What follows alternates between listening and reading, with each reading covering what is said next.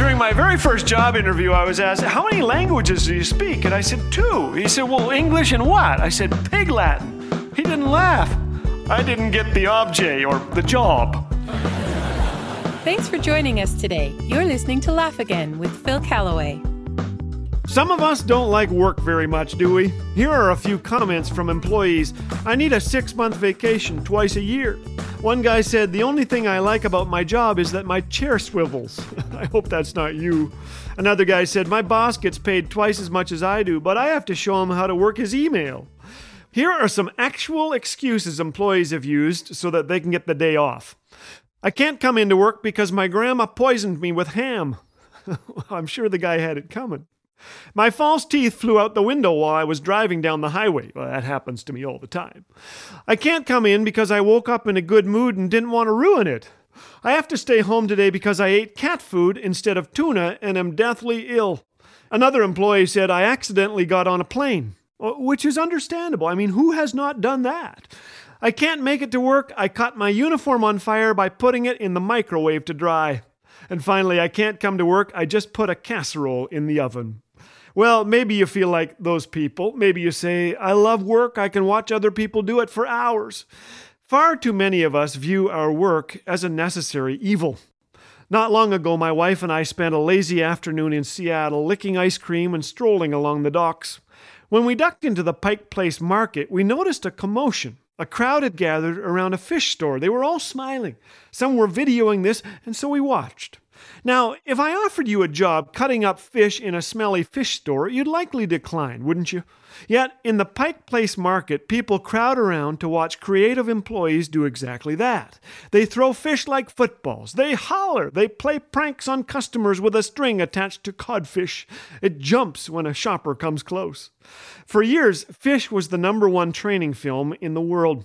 Its subject is how the managers of this Seattle fish market make cleaning, cutting up, and serving fish to customers a fun experience for everyone.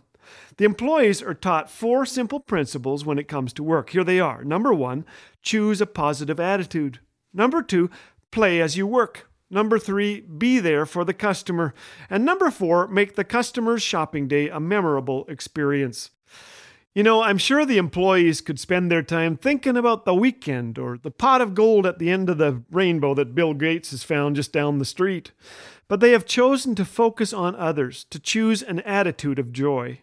One of them said this You can start the day being either miserable or cheerful, so you might as well be cheerful. Colossians 3 says, Work willingly at whatever you do, as though you were working for the Lord rather than for people Remember that the Lord will give you an inheritance as your reward, and that the master you are serving is Christ. We must look on our work as a great gift. God was a gardener, Christ Jesus was a carpenter. I talked to a 35 year old guy recently. He said this to me. He said, I'm looking forward to retirement. I said, No, please, already? If we work only for ourselves, work will crush us. But see our work as God's assignment to serve others, and it becomes a calling, a meaningful task filled with purpose and joy. We work for God then, blessing others along the way, knowing that God will reward us for a job well done. There's great meaning in our work.